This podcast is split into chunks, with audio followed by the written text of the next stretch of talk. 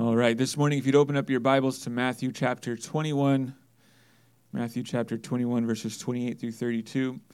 We'll be reading there in a moment. Uh, from Walter Isaacson's biography on Steve Jobs, he mentions, uh, quote, a third uh, partner that backed out on a tenth share of the company, which is Apple, taking back his $2,300.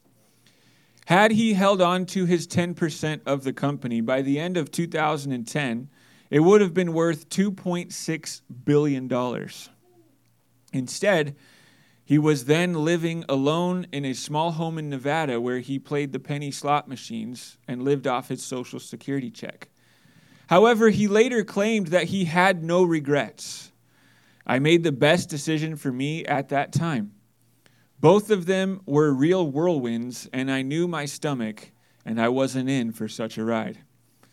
Now, many people may hear a statement like this and think he's, he's just lying to himself to make him feel better, make himself feel better, or perhaps, maybe, he has processed his regret in a healthy way.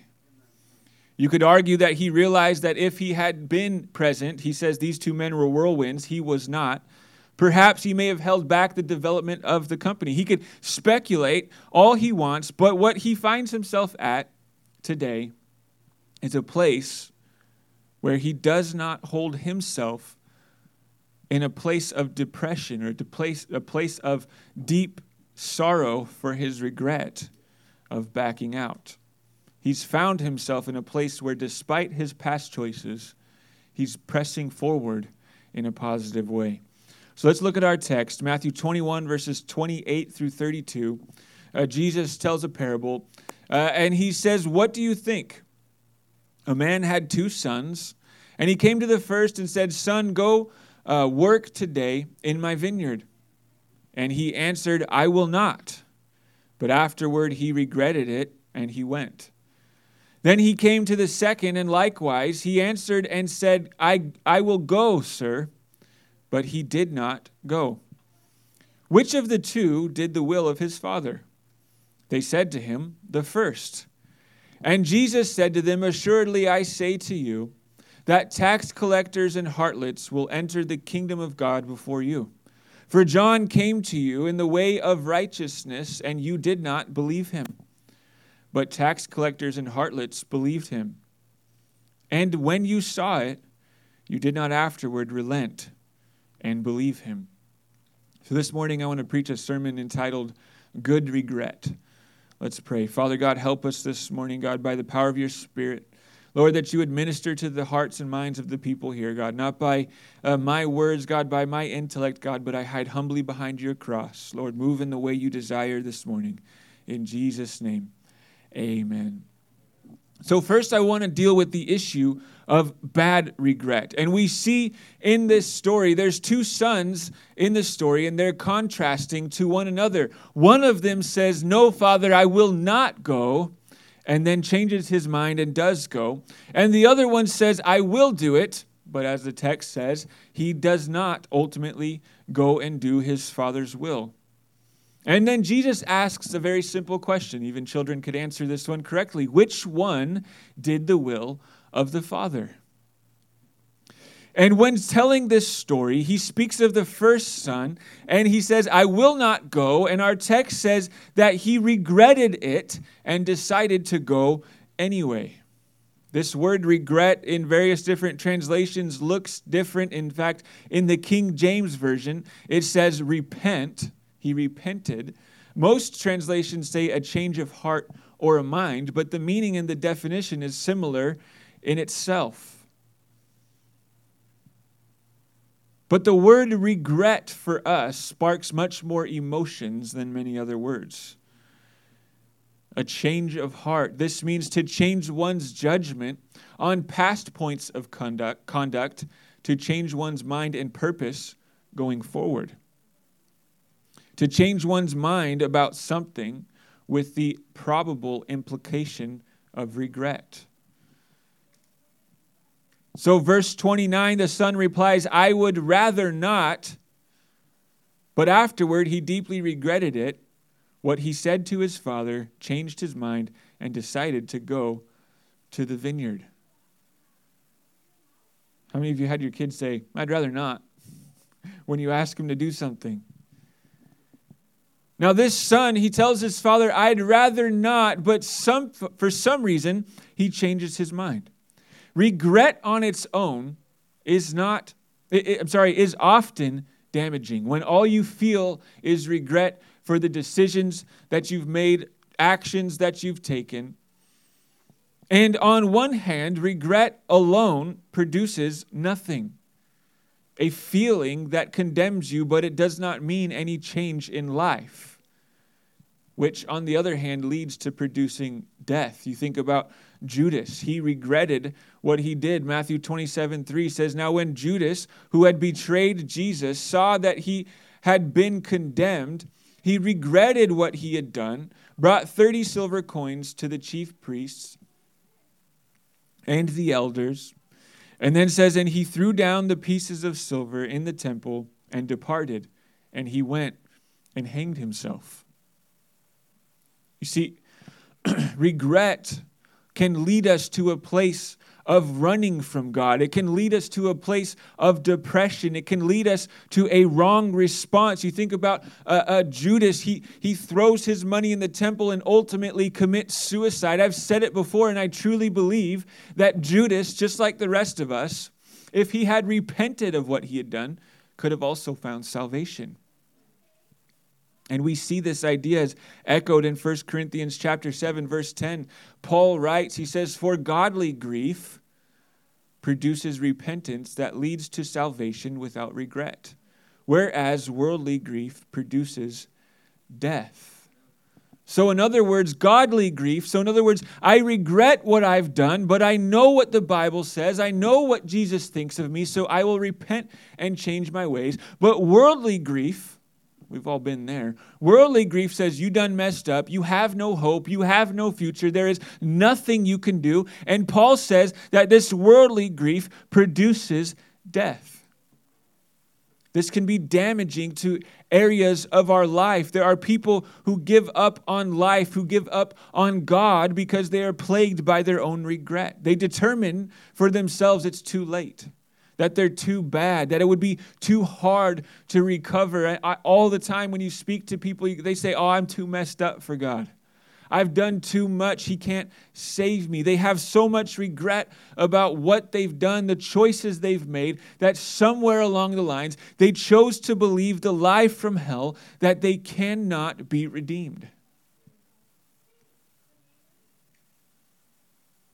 They experience the death within their lives of their own salvation, of maybe ministries, of destiny, of future and hope, whatever it may be, because of this regret. Some time ago, the Dutch Defense Safety Inspection Agency, it's a mouthful, invest, uh, uh, launched an investigation about an F 16 fighter jet that suffered damage from a 20 millimeter cannon fire during a routine training exercise. How many know you're not supposed to take fire during a training exercise? The problem, as they determined, was the damage came from its own cannons. How can a ship shoot itself? You see, this happened because the aircraft is equipped with Vulcan Gatling guns, which can fire over 6,000 rounds per minute. Those rounds travel at a muzzle velocity of 3,450 feet per second. However, the aircraft is capable of flying much faster than that. So, what appears to have happened is that after a burst of rounds were fired from the aircraft, the pilot accelerated his aircraft and collided with his own bullets while still in midair. And at least one of them struck the side of the F 16's uh, fuselage. I don't know if I said that right. Fuselage. Thank you. And parts of the rounds were ingested into the aircraft's engine. The F 16 pilot managed to land the aircraft safely at Leeuwarden Air Base. You see, this is a crazy story. You think about this magnificent power and speed that goes into this machine, but oftentimes, This is what regret looks like for us. It's something we did in the past, and as we try to press forward, we keep running into it. We keep letting it affect us. We keep letting it ground us, if you will. This pilot had to land his airplane before it took his life. And bad regret will do that. It will be constantly us placing our problems before us as a stumbling block. But there's one thing that might be worse than bad regret, and that is no regret. Y'all know the meme, no regrets. You see, there is great spiritual danger for all of us if we ever, if we never sense regret for anything. There are people who, they say it all the time no regrets. I, it, I am who I am because of what, you know, this, that, or whatever. There's no remorse. That's what they're saying. And we're seeing in our text, Jesus is dealing with religious leaders who had no regrets. They presented themselves uh, with lives that were above everyone else to the point that they refused to face the issues of their own life. Verse 32 from our text from another translation says, For John came to you in a way of righteousness, and you did not believe him. But the tax collectors and prostitutes did believe him. And you, seeing this, did not even regret afterwards so as to believe him. He's telling them, John came to you. He preached about, what did he preach about? Repentance. How many know there's not, not, not much repentance to do if you don't think you ever did anything wrong? And this same act will also result in death. Verse 31 from our text, Jesus says, Assuredly, I say to you, tax collectors and harlots enter the kingdom of God before you. Not just before you, but instead of you. You think about this, and these are the men who are at the height of religion, if you will. And Jesus is telling them, Because you experience no regret, and you have no response to that regret, these people who are considered the scum of society responded to the call of repentance, and they will enter into the kingdom of heaven. You see, a lack of regret is deception. Verse 30 says, And he came to the second, and he said, like, he said likewise, and he said, I will go, sir, and he went not. This is interesting. He tells his dad, Listen, dad, yeah, go. You asked me to go out in the field, I'll go out in the field. Sure, sure thing. You got it, boss. But he didn't. That's what the text tells us. And it's interesting to consider why. Maybe he was lying from the get go. He had no intentions. He knew that if he tells dad uh, no, that his face turns red, bad things happen. And, and you know, how many, how many you know when your kids tell you no, they're going to hear about it, right? And so maybe he just lied to him. He said, Listen, yeah, dad, I'll go do that. And then he thought he could go hide in the corner for the rest of the day and get away with it. Or maybe he was like, Yeah, dad, you know what? I, I, will do that for you. And he intended to do it, but he really didn't have any real conviction to obey his father. He had no desire to do what his father said. Or maybe he deceived himself that he's okay. He has no reason to do it. He might think to himself, well, you know what? I've worked out in the field before. I've paid my dues. I've done my part. I can take today off. Somewhere, for some reason, this brother decided that he did not have to go, he did not need to go. And if you read the Gospels, you'll see that uh, Mark, Luke, and John regularly say the kingdom of God when talking about the kingdom of God. However, throughout Matthew, Matthew generally in the same places will say kingdom of heaven instead. However, in this text, he says kingdom of God. I don't know about you guys, when I see stuff like that, it kind of sparks my interest. A little bit of an anomaly in his writing. And I believe he uses the kingdom of God because it's an emphasis on a relationship aspect with God himself, not just his kingdom, but with the ruler of the kingdom. Not just that when I don't repent, when I don't uh, respond correctly to regret that I have done wrong, but that I have done someone wrong, and that is God. Refusing the Father's will.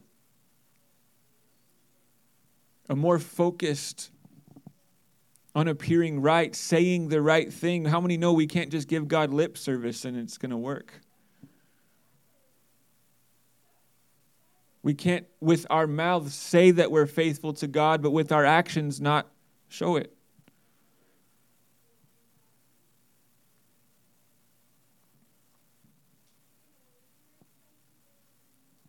And again, Jesus, he's dealing with these Pharisees and he speaks about the harlots and the tax collectors who've repented of their sins, who've, who've changed their ways. And he's basically trying to get them to realize the reality of these lives being changed by the message of the gospel should have moved them to be inspired, should have moved them to a legitimate regret.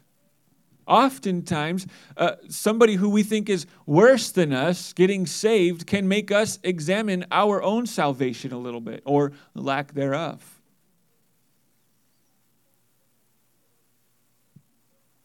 But 30, verse 32 from our text, Jesus tells them, When you saw it, you did not afterward relent and, re- and believe him. When you saw it, you had no spiritual response. This is an indictment upon them that Jesus is saying, You heard John with your ears, you saw lives changed with your eyes, but yet nothing about you changed. There was a refusal to rejoice in redemption and embrace the work God was doing in their lives. We see this oftentimes in the religious church world today when, when somebody who the world views as a terrible sinner gets saved, they go, Nope, can't be real. Just happened recently with, uh, uh, what's her name? Kat, Kat Von D, apparently a very famous tattoo artist, got saved and baptized. And unfortunately, you see an outpouring of Christians who say, nah, she, she was too this, too much that, whatever this. And listen, Jesus says you'll know them if they obey my commandments. Her salvation, that's between uh, her and God, but for now, I'm going to rejoice at the salvation.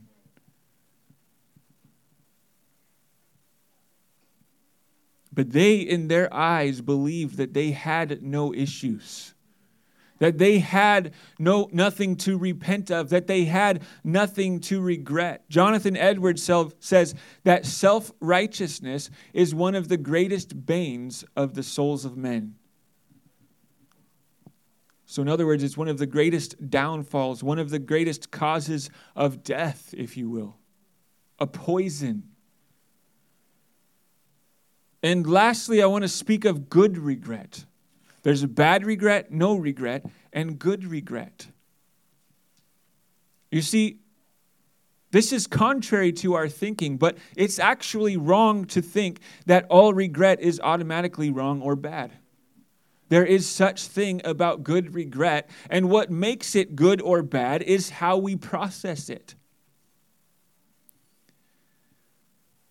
Do we see the dangers of how we're processing our regret? But do we also see the great benefit of how we can be processing our regret?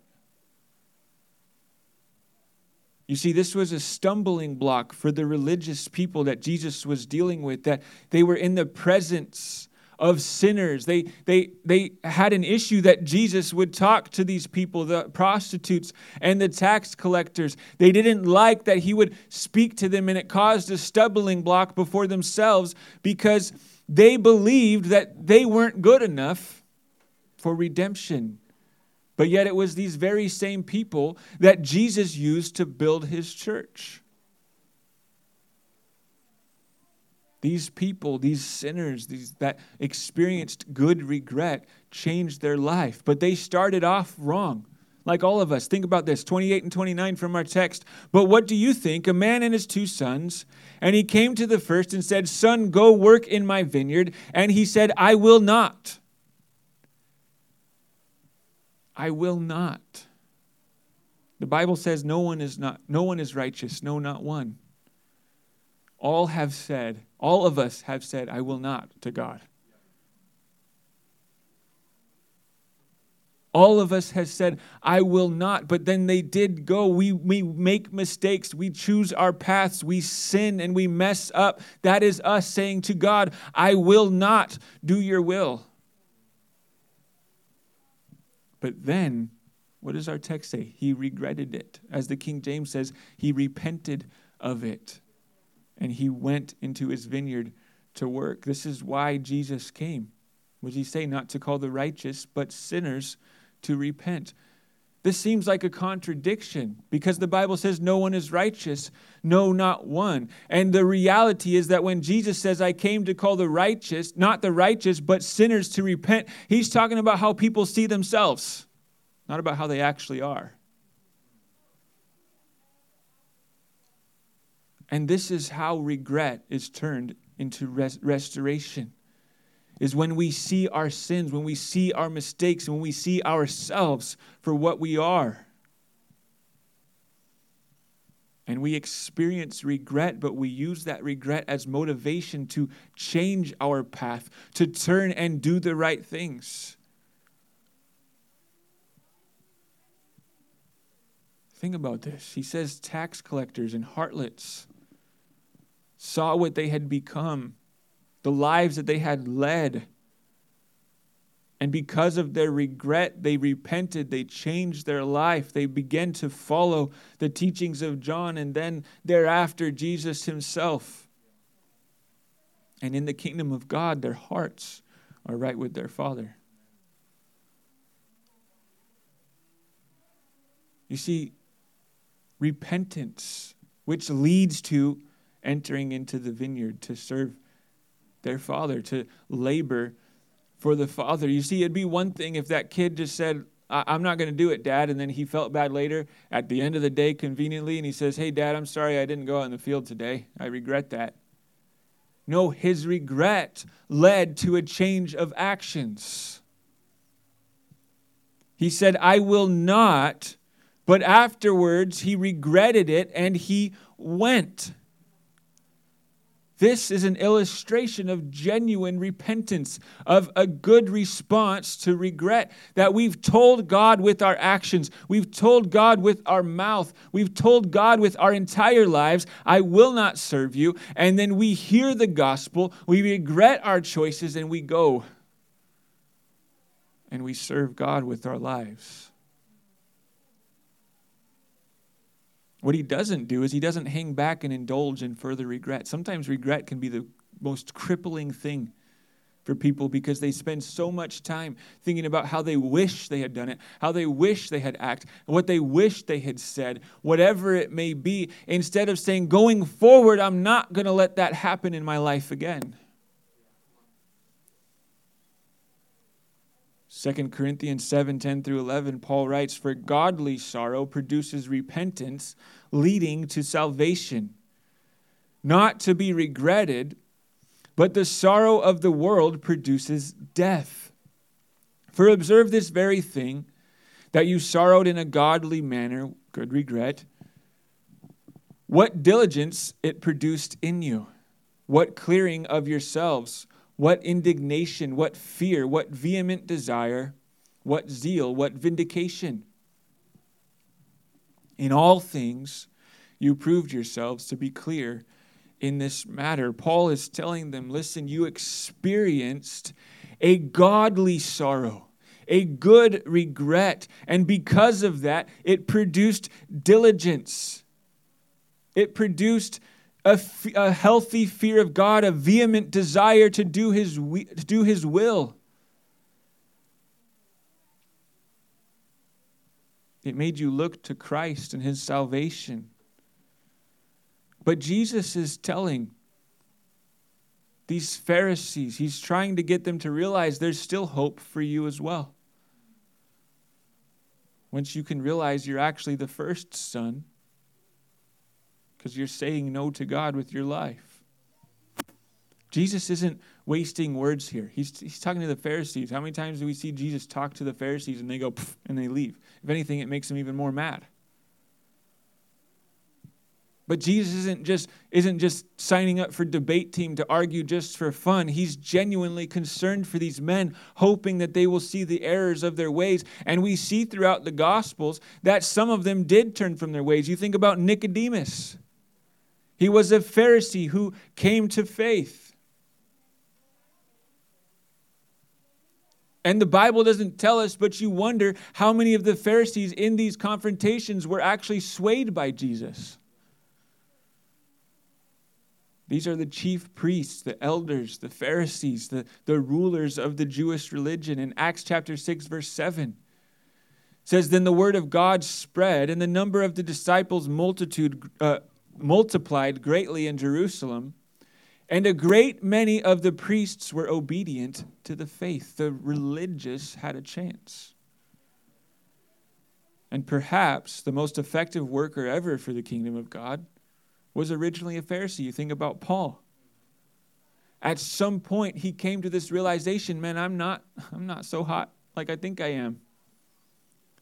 And in fact, in his own writer, in his own writings, he calls himself the chiefest of all sinners. He says, I'm the worst of the worst. But this is grace that is extended to sinners that's extended to the religious who think they're not sinners and otherwise to all of us should we finally see the regret in our lives and respond practically.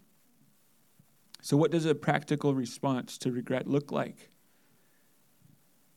First, identify your regrets and their impact on your life. Is your regret impacting you negatively?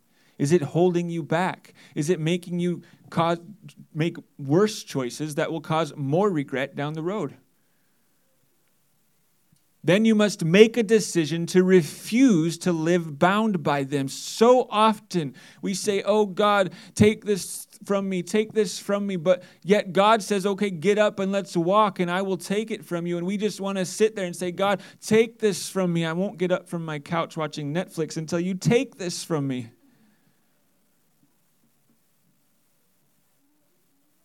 We also must recognize that we may be using them as an excuse. That the decisions I've made, the choices that I've made, the things I've done, it exempts me from doing God's will because I cannot do it. I've done this. I'm too messed up. I've got too much of a past. I've got too much of a this. I'm whatever. We must recognize that we might be using our regret as an excuse. I say all the time if you're looking for an excuse, the devil will be glad to give you one. The devil is the king of excuses, he'll hand them out left and right for free. And then you must believe that God has a future and will use your life despite your past. And what you will find going forward is that God will actually use your past as a testimony to encourage other people. And then you must ask and trust that the Holy Spirit will meet you at the point of your regret and help carry you to the future, that you can have endurance to press forward. Listen, I'm not ignorant to the idea that regret can be a large, large range of things. Anything from like I made myself look dumb to somebody I don't really know yesterday and I feel kind of silly for it, all the way to some of the some things that you keep deep down inside, locked and hidden away that you hope nobody ever finds out about. Big or small, it doesn't matter. God can work you past it. And lastly, are you willing to co labor with other flawed people? Even ones who may be ahead of you right now. Are you willing to co-labor with other flawed people? You hear, you hear about people going going to, that say they don't go to church anymore, and they say, "Well, all the people are messed up. They're hypocrites. They're this. They're that." And, and it's common response that people love to use to say, "Okay, well, when you find the perfect church, don't join it because you'll mess it up." It doesn't exist. We're all flawed people. And I'm not at all condoning, you know. heinous things that take place in what people call churches in some parts of the world today. That's not what I'm talking about. I'm talking about people with a genuine desire to serve God, to labor for Christ. They're going to make mistakes along the way. You must be willing to labor with other flawed people as they labor with you. I close with this. According to Daniel Pink, writing in the Wall Street Journal, regret is the second most common emotion felt among human beings. Pink argues that regret isn't just common, but it can actually be beneficial. For all its intuitive appeal, the no regrets approach is unstable blueprint for living. At a time like ours, when teenagers are battling unprecedented mental health challenges, adults are gripped by doubt over their financial future, and a cloud of enduring pandemic casts uncertainty over our decisions, it is especially counterproductive. He goes on to write I have collected and analyzed more than 16,000 individual descriptions of regret from people in 105 countries. That's a lot. One of them was Abby Henderson, a 30 year old, who wrote this I regret not taking advantage of spending time with my grandparents as a child. I resented their presence in my home and their desire to connect with me. And now I'd do anything to get that time back. Rather than shut out this regret or be hobbled by it, she altered her approach to her aging mother and father and began recording, uh, com- compiling stories from their lives. And she went on to say, I don't want to feel the way when my parents died that I felt about my grandparents of what did I miss? Without a doubt, regret feels awful. It is the stomach churning sensation that the present would be better or the future brighter if only you had chosen hadn't chosen so poorly decided so wrongly or acted so stupidly in the past. Regret hurts. Regret is not abnormal. It is a healthy and universal and integral part of being human. But equally important, regret is valuable. It clarifies, it instructs, and when done right, it needn't drag us down, but it can lift us up to a better future following Christ with our lives. Let's bow our heads and close our eyes this morning.